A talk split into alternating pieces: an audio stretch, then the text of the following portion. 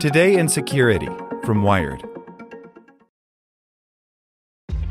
This episode is brought to you by ShipStation.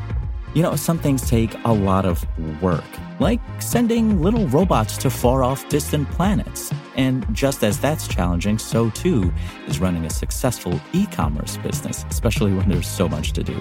So I want to introduce you all to ShipStation. Now, I love using ShipStation because of its easy to use dashboard, which makes managing orders and printing labels a breeze and super smooth. Oh, and the customer service is just out of this world. It's exactly what you need to help grow your business. Sign up for your free 60-day trial at shipstation.com slash tech news. That's shipstation.com slash tech news. Want to learn how you can make smarter decisions with your money? Well, I've got the podcast for you.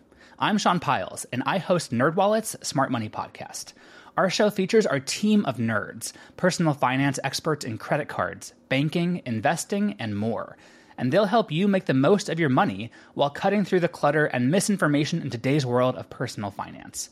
You'll get clarity on strategies to help you build your wealth, invest wisely, shop for financial products, and plan for major life events. Listen to NerdWallet's Smart Money Podcast wherever you get your podcasts. Welcome to the spoken edition of Wired. GitHub survived the biggest DDoS attack ever recorded by Lily Hay Newman. On Wednesday, at about 12:15 p.m. Eastern Time, 1.35 terabytes per second of traffic hit the developer platform GitHub all at once. It was the most powerful distributed denial of service attack recorded to date, and it used an increasingly popular DDoS method no botnet required. GitHub briefly struggled with intermittent outages as a digital system assessed the situation. Within 10 minutes, it had automatically called for help from its DDoS mitigation service, Akamai Prolexic. Prolexic took over as an intermediary, routing all the traffic coming into and out of GitHub, and sent the data through its scrubbing centers to weed out and block malicious packets. After eight minutes, attackers relented and the assault dropped off. The scale of the attack has few parallels, but a massive DDoS that struck the internet infrastructure company Dyn in late 2016 comes close. That barrage peaked at 1.2 terabits per second and caused connectivity issues across the US as Dyn fought to get the situation under control. We modeled our capacity based on five times the biggest attack that the internet has ever seen. Josh Shaul, vice president of web security at Akamai, told Wired hours after the GitHub attack ended. So I would have been certain that we could handle 1.3 terabits per second, but at the same time, we never had a terabit and a half come in all at once. It's one thing to have the confidence, it's another thing to see it actually play out how you'd hope. Akamai defended against the attack in a number of ways. In addition to Prolexic's general DDoS defense infrastructure, the firm had also recently implemented specific mitigations for a type of DDoS attack stemming from so called memcached servers. These database caching systems work to speed networks and websites, but they aren't meant to be exposed on the public internet.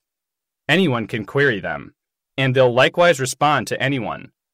About 100,000 memcached servers, mostly owned by businesses and other institutions, currently sit exposed online with no authentication protection, meaning an attacker can access them and send them a special command packet that the server will respond to with a much larger reply.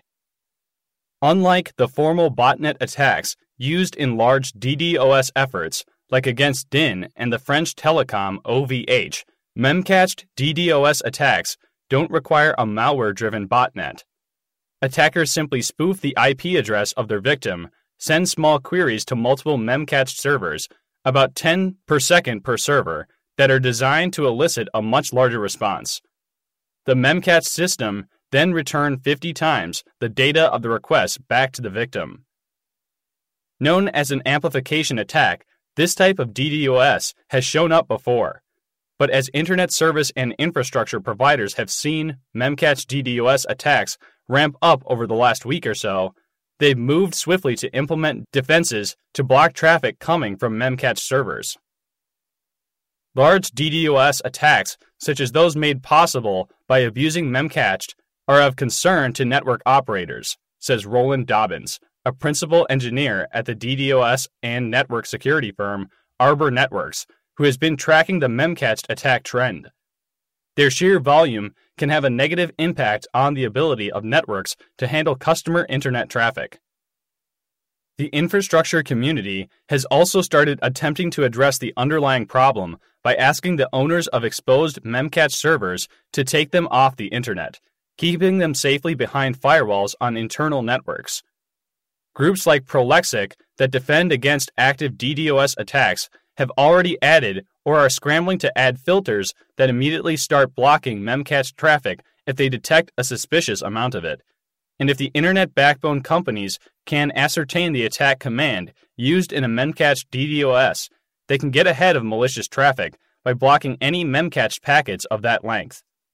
We are going to filter that actual command out so no one can even launch the attack, says Dale Drew, chief security strategist at the internet service provider CenturyLink. And companies need to work quickly to establish these defenses. We've seen about 300 individual scanners that are searching for Memcache boxes, so there are at least 300 bad guys looking for exposed servers, Drew adds. Most of the Memcache DDoS attacks CenturyLink has seen top out at about 40 to 50 gigabits per second, but the industry had been increasingly noticing bigger attacks up to 500 gigabits per second and beyond. On Monday, Prolexic defended against a 200 gigabits per second Memcached DDoS attack launched against a target in Munich. Wednesday's onslaught wasn't the first time a major DDoS attack targeted GitHub. The platform faced a six day barrage in March 2015, possibly perpetrated by Chinese state sponsored hackers. The attack was impressive for 2015, but DDoS techniques and platforms particularly Internet of Things, powered botnets, have evolved and grown increasingly powerful when they're at their peak. To attackers, though, the beauty of Memcache DDoS attacks is there's no malware to distribute and no botnet to maintain. The web monitoring and network intelligence firm Thousand Eyes observed the GitHub attack on Wednesday. This was a successful mitigation. Everything transpired in 15 to 20 minutes, says Alex Henthorn Iwan, Vice President of Product Marketing at Thousand Eyes. If you look at the stats, you'll find that globally speaking, DDoS attack detection alone generally takes about an hour plus, which usually means there's a human involved looking and kind of scratching their head. When it all happens within 20 minutes, you know that this is driven primarily by software. It's nice to see a picture of success. GitHub continued routing its traffic through Prolexic, for a few hours to ensure that the situation was resolved. Akamai's Shaul says he suspects that attackers targeted GitHub simply because it is a high profile service that would be impressive to take down. The attackers also may have been hoping to extract a ransom. The duration of this attack was fairly short, he says. I think it didn't have any impact, so they just said that's not worth our time anymore. Until Memcache servers get off the public internet, though, it seems likely that attackers will give a DDoS of this scale another shot. Want to learn how you can make smarter decisions with your money? Well, I've got the podcast for you. I'm Sean Pyles, and I host NerdWallet's Smart Money Podcast. Our show features our team of nerds, personal finance experts in credit cards, banking, investing, and more. And they'll help you make the most of your money while cutting through the clutter and misinformation in today's world of personal finance. You'll get clarity on strategies to help you build your wealth, invest wisely, shop for financial products, and plan for major life events. Listen to NerdWallet's Smart Money Podcast wherever you get your podcasts.